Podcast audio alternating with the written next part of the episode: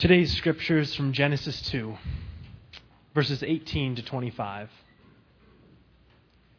Now the Lord God said, It is not good for the man to be alone. I will make a helper suitable for him. Now the Lord God had formed out of the ground all the beasts of the field and all the birds of the air. He brought them to the man to see what he would name them. And whatever the man called each living creature, that was its name. So the man gave names to all the livestock, the birds of the air, and the beasts of the field. But for Adam no suitable helper was found. So the Lord God caused the man to fall into a deep sleep.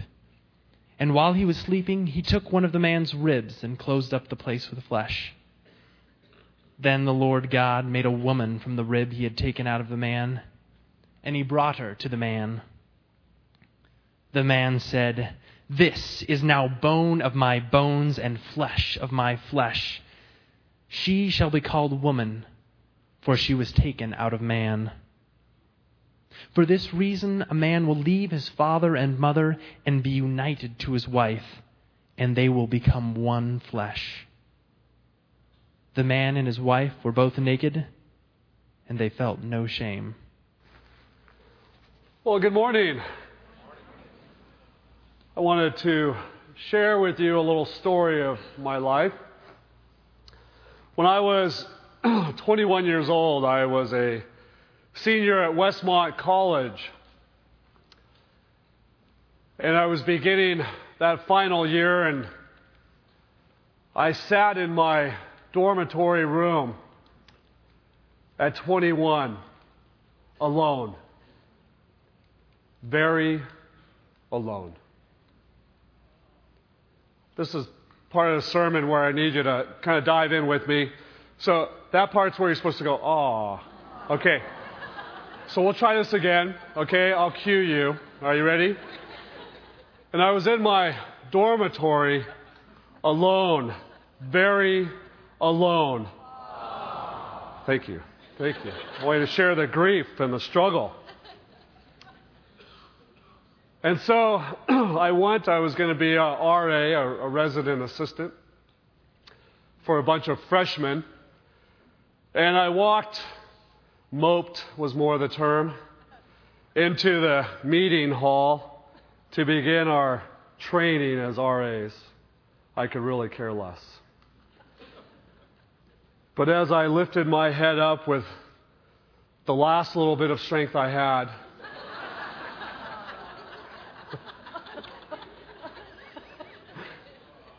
there. oh, yeah, hold on. There before me was a vision of God. This beautiful woman across the room sitting in a chair who was to be an RA as well. It was just an amazing gift, and all of a sudden there was this magnetic pull like being locked into the tractor beam of the Death Star. As I was drawn near her, I had heard that they called this one Kina. And so I walked up to her and I said, Hello. My name is Rod. I was interested if you wanted to spend some time. And she put up her hand to my lips with a tear in her eye. And she said, You had me at hello.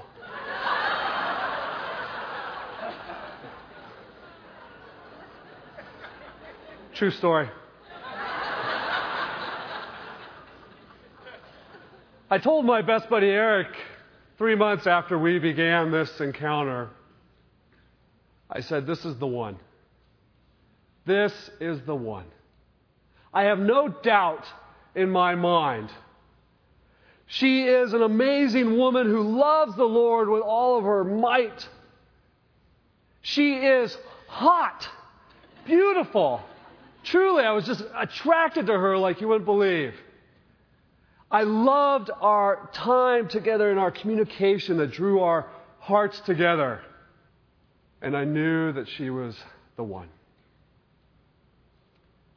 So in June 23rd, 1990, at Peninsula Bible Church, Keena and I gathered as my dad led us in a, the ceremony to bring us together in marriage.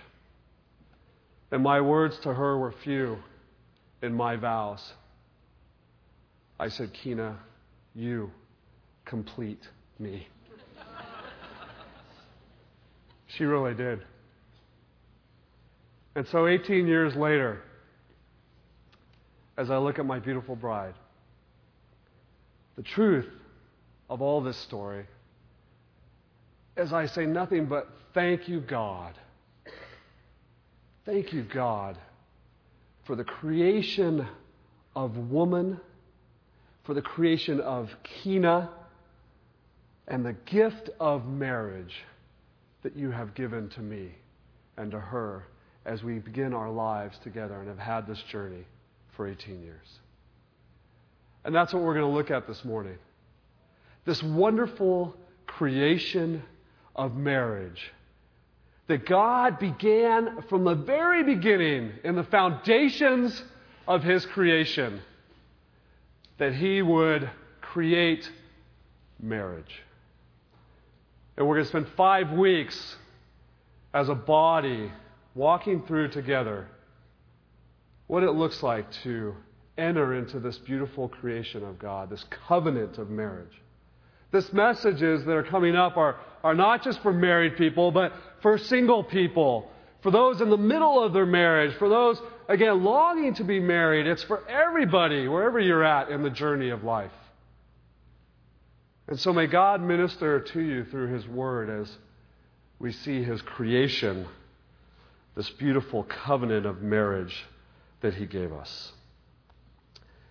At the end of Genesis 1, 131 says this And God saw all that He had created, and it was very good. It was very good. And as we dive into chapter 2 and what we see as we begin at verse 18, the Lord God says, It is not good. Now think about it for a minute. Here is sinless man, Adam, in perfect fellowship with God, in a perfect environment with God. And you ask yourselves, what more could you possibly want? Isn't this enough according to the creator of the universe?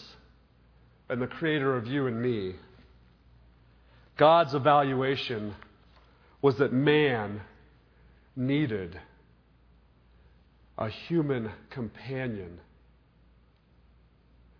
that would truly come by his side and be the fulfillment of the creation of mankind. Male and female, he created them.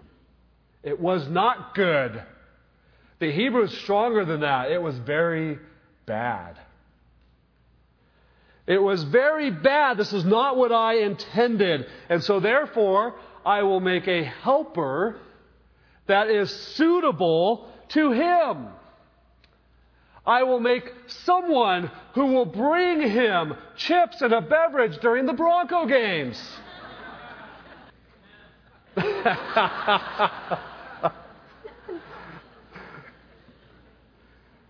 And we joke about the word helper. The helper has a, a, terrible feeling to it. It's kind of a sour taste, especially for women. That that word would be thrown upon these beautiful women that God created, the helpmate. And we often, the world is often thrown at that, that it is, it's our servant, someone to take care of us. And what we're going to find as we dive into this chapter, we'll look very closely at the word helpmate. I really want you to take time with me to think through what that means in your marriage. To think through what that means about who you might become if you become a wife. What it means as a husband to value what is called your helpmate. But I'm going to let you just sit with it for a little bit, and we'll dive in as we dig through the scriptures. What is going on right in the beginning is God says it is not good for man to be alone. And so you kind of expect, as he says that in verse 218, that God is now going to say, okay, so here's what I'm going to do for you. And you go, Lord, okay, it is not good for man to be alone, therefore, make it good. Now transition things around, God, because you're a good God. And all of a sudden, what we see is God starts bringing all of these animals, and He's making all these animals. And here's what He brings before Adam. And you go, whoa, wait a second, God. And so here comes the giraffes. And he starts to name them, and he sees the giraffes are spending time together. And here comes the hippo. And the hippos are hanging out, and all of a sudden they come, and they are male and female, and they start to spend time together. And Adam is watching this, and it is not good. He's naming these animals, and he's going, There's more. And so you can picture Adam in the garden as he is going, Wait, I'm watching everybody hook up, all these animals hook up. And so Adam starts to kind of go, Yoo-hoo! Yoo-hoo! And he hears off in the distance, Moo! it's not working for him. And begins the struggle. And as we study the text, you go, wait a second, why did God, here God says very strongly, again, it's very bad that man is alone. Therefore I give him the animals. And you go, why would God have Adam spend this time with just the animals and naming them? What is God doing here in the middle of something that he views as very bad? I think a couple things are going on. I think one is that God really just enjoyed his creation of Adam. I think he just loved to spend time with Adam. We don't know what the gap was between the creation of Adam and Eve, but there was time there where he was alone. And can you imagine, do you ever just think, what did God and Adam talk about? What was that relationship like? What was their time together as they journeyed and walked through the garden together? And I think for the Lord, it was just, again, we are his beloved children. I think it was just a delight.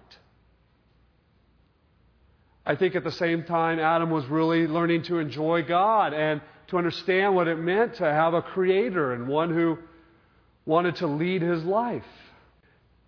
We looked last week at made in the image of God, male and female. Male in the Hebrew is zakar, which means remembering one.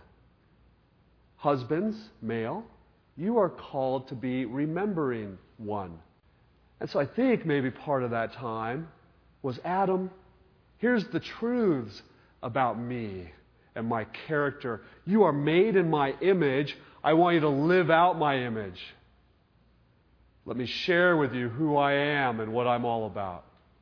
Would you remember these things about me? Elohim, Creator. I think the other reason that Adam was left in the garden by himself with just the animals, and I think this is more the reason, is I think Adam was with the animals and God was allowing Adam to finally realize his incredible need for one who would be a helpmate, suitable, fitting, completing him. I don't think Adam had any sense of that he was in need until all of a sudden the animals started showing up together. And I love from the very beginning of time that this incredible need that we have for relationship and for one who will fulfill us, complete us, be our satisfaction as a human companion in this covenant that we are talking about of marriage before God. I love how God steps right into the need. And actually, I believe God created the need and the longing. And the way that the Lord always works in our lives, which we see from the foundation of time, is that God knows your need. Why do you worry about tomorrow? Look at the birds of the sky and the lilies of the field. Look how I clothe these lilies in all this splendor. Look at the birds of the sky. I feed them. They do not worry. And what he says is, Don't you know how much more valuable you are than these things? Don't you know I know your need? Your need for a job. Don't you know I know your longing for companionship? Don't you know I understand these things? And how much more valuable are you than all this other creation, my dear children of God? I meet your need, and I know it full well. Allow God to minister to you that He knows your need. And I love right in the middle of it that He creates, allows this desire created that way, and again, blesses out of his love this creation of woman to meet where Adam is at.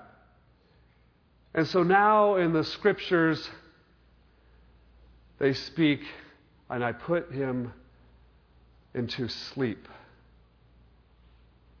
And basically, what I think that's saying is now, Adam, now, dear saints, would you rest in me? You know what, single people in this body? I don't know where God is going to take you in the journey of marriage, if you will be married someday or not. I know for many of you it's an incredible longing of your heart. I think it's a God given longing. I know one thing that the Lord is saying to you as you wait and as you wrestle with the Lord and, and trying to understand I want to be with someone. I think he is saying, Would you rest in me? Would you let me meet your need? Me as the Lord. Would I be your satisfaction? And if it is in the will of the Lord, I will bring you together with one in the covenant of marriage. Would you rest in who I am? Would you rest in me? That we wouldn't force it to happen. And I think that's what happens a lot today. We're, we're seeing a lot of, again, there's, there's all the eHarmony and every, there's all kinds of ways to try to connect you with people. Because you, there's a longing there, and everybody's trying to go, well, if, if it's just not happening, I got to make it happen. Could you imagine if Adam did that? What if Adam's just getting fed up with God? He's like, listen, Lord, you know my desires. You know my need. There's nothing but hippos and giraffes here. This isn't working out for me. Therefore, I'm going to go out. I'm going to start to wander around. I'm going to find someone. And so he starts to journey off, taking everything into his own hands. And he ends up finding something that looks sort of similar, a little bit hairy. but I think that's what happens, truly. We try to make relationship come together. We try to make companionship come together because God isn't doing what you expected Him to do. And a lot of times, when you pursue that in your own strength and in your own journey without inviting God into that process, you literally end up with an ape don't you? You end up with an ape. You go, ah, This isn't what I wanted. This isn't the fulfillment. You end up with something outside of what God wanted for you. You're not resting in Him. And so I want to encourage you in the Lord to rest. Allow Him to meet your needs. He knows them. Allow them to allow Him to fulfill you. Matthew 11. Come to me, all of you who are weary and burdened. I will give you rest. Take my yoke upon you and learn from me, for I am gentle, I am humble in heart, and you will find rest for your souls. It's a burden. It feels heavy many times as you wait upon the Lord for that one who would be the one to come by your side and share life together in the covenant of marriage. But the Lord is my shepherd. I shall not be in want. He is the one who makes me lie down in green pastures. He makes us rest. And He leads me beside quiet waters. He does restore my soul. And surely goodness and love will follow me all the days of my life, and I will dwell in the house of the Lord forever. And so while he was sleeping, here's our beautiful Lord fashioning, taking time. The Hebrew is really clear. Well, a lot of process into building, to making, again, fashion like a sculptor takes pottery because he knew exactly where Adam was at. Adam, trust me as I bring and I make one of my great creations of all. I hope, husbands, that as you look at your brides, that you realize again how God met your need in this beautiful creation of what we call woman and what you call wife. How God heard the cry of your heart as you long to be connected in the covenant of marriage before God. And that while you were sleeping, He took care of that for you. And He fashioned her, and He brought her to the man. It's like many a ceremony that I've done here at this church. And like the father of the bride, as he brings this beautiful daughter, this bride, down this aisle. And here is man with me, most of the time in tears and shaking like you wouldn't believe, as they realize God brought her to me. The gift of marriage. Beautiful and in covenant and before the Lord. And that Adam, as he waited alone, finally, it was a realization of how thankful I am. I understand my need in God. You have filled it, and I am nothing but thankful to you, O God. And he breaks out into this poetic poem, a song. You are bone of my bone. You, you, you are flesh of my flesh. You come from my side. They have discovered that this poem was put into a Hebrew song that actually was sung. And they've recently translated that song so that we might understand it. We found an ancient uh, manuscript translated for you. And as Adam awoke, he sang this song.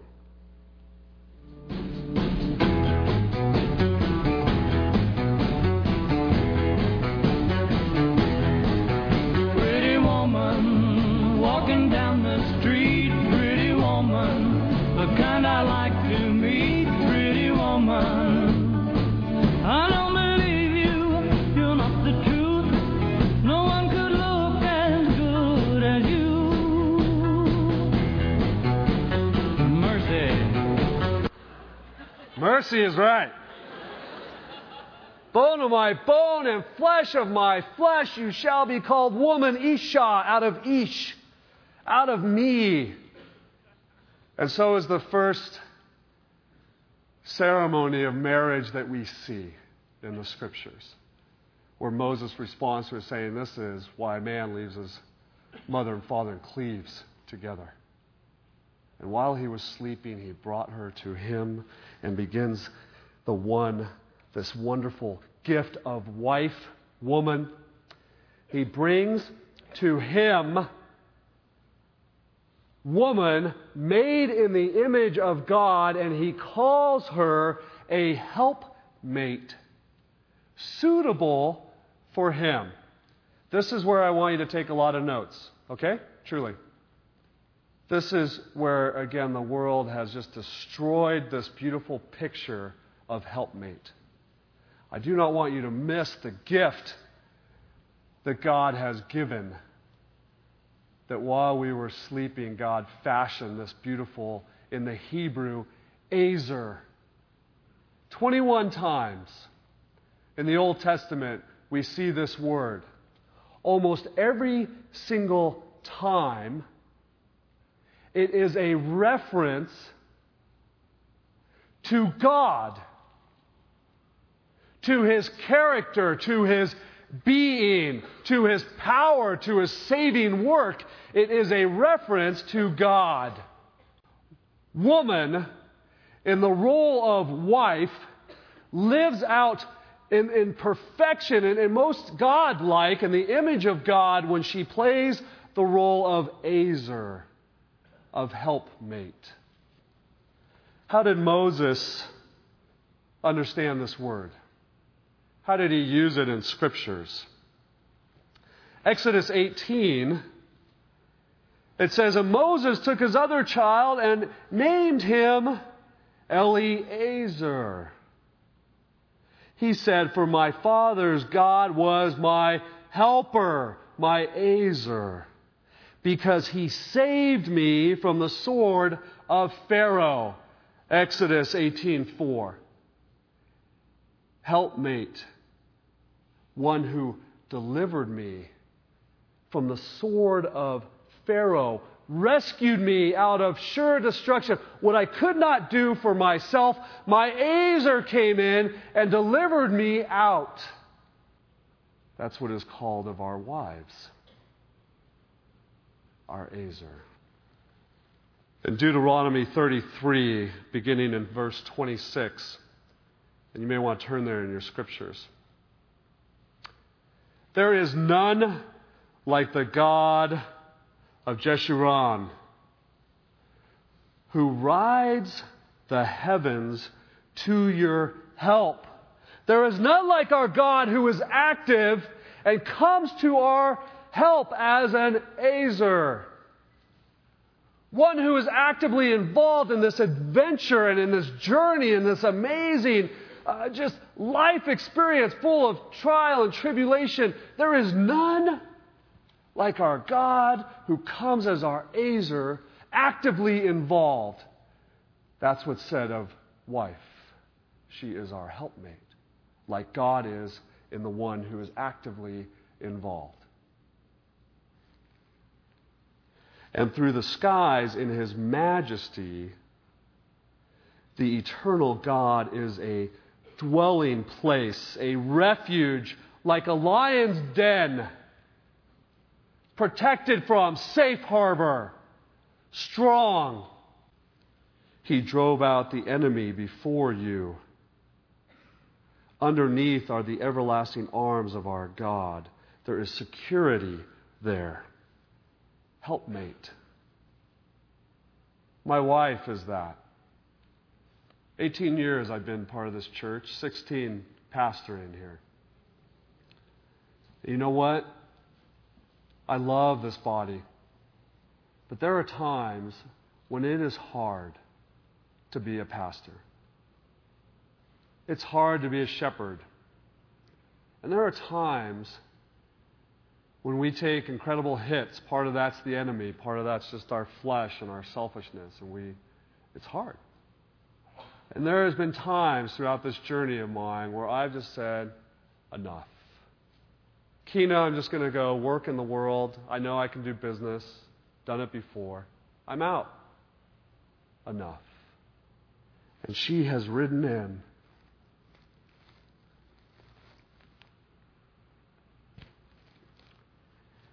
Riding in the heavens as an Ezer in strength and in defense and in security and in pulling me out of a place that was dark.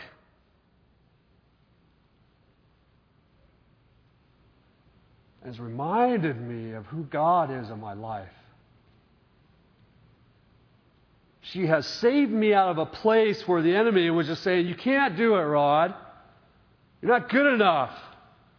You can't live up to the expectations. You fool yourself. You're a wretched sinner yourself. How dare you be a pastor?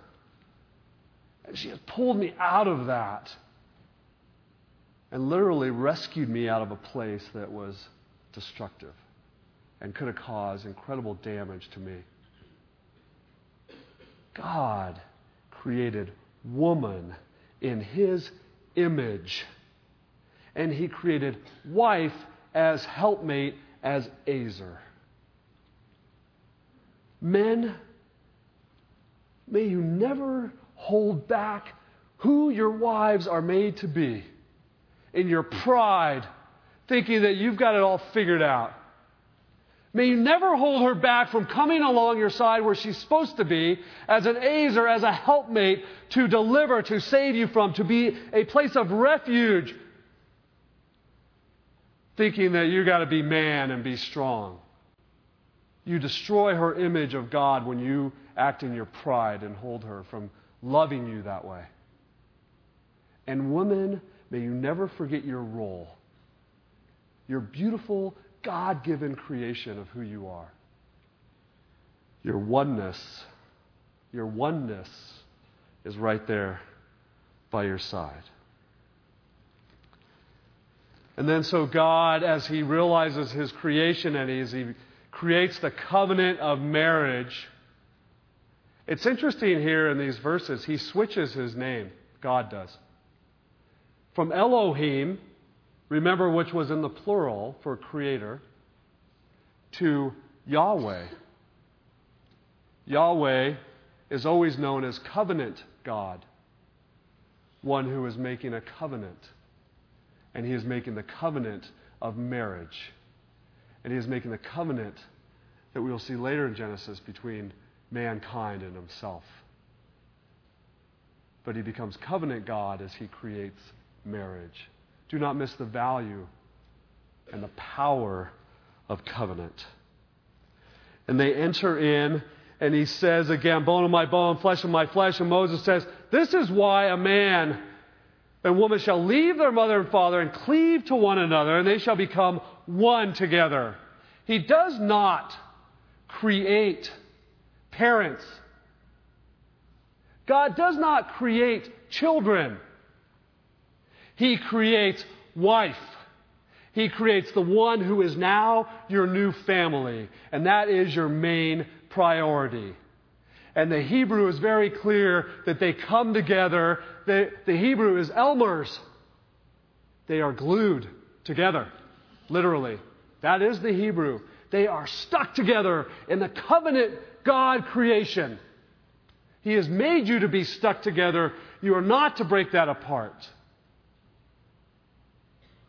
I have fashioned, I have made while you were sleeping all of this for you that you would rejoice in your creation of wife, that you would rejoice in the covenant of marriage, and now the two shall leave again.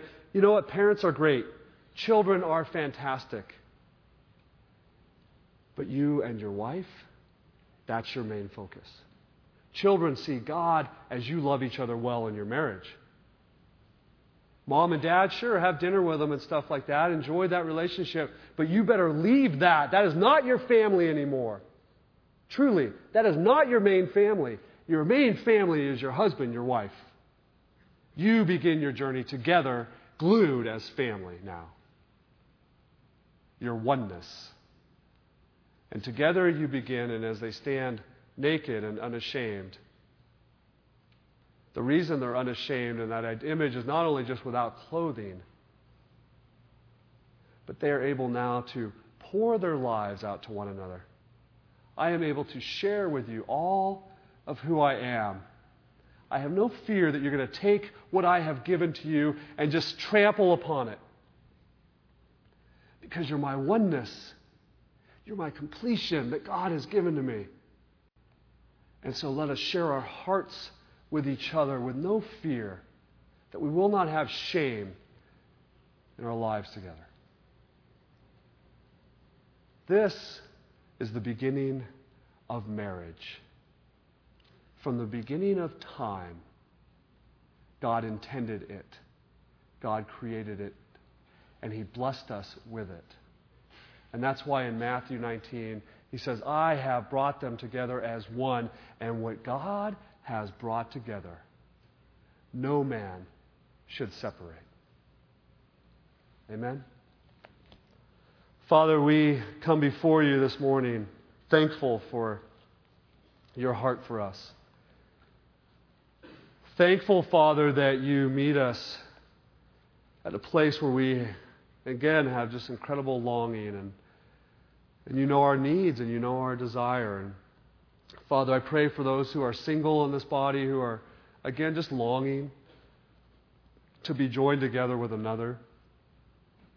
I pray that you would give them strength to rest in you and that you would meet their heart needs right now. I pray for those who are covenanted together in marriage, Lord, that you would continue to just have that glue hold strong. May we realize the gift of each other in this marriage. May we be thankful in all that you have given us. And we just acknowledge you, Father, as the giver of marriage, the gift to us, the giver of lives to one another, and that you are our Lord, and that we acknowledge you in all these things. Father, bless these marriages and this body, I pray. In your precious name, amen.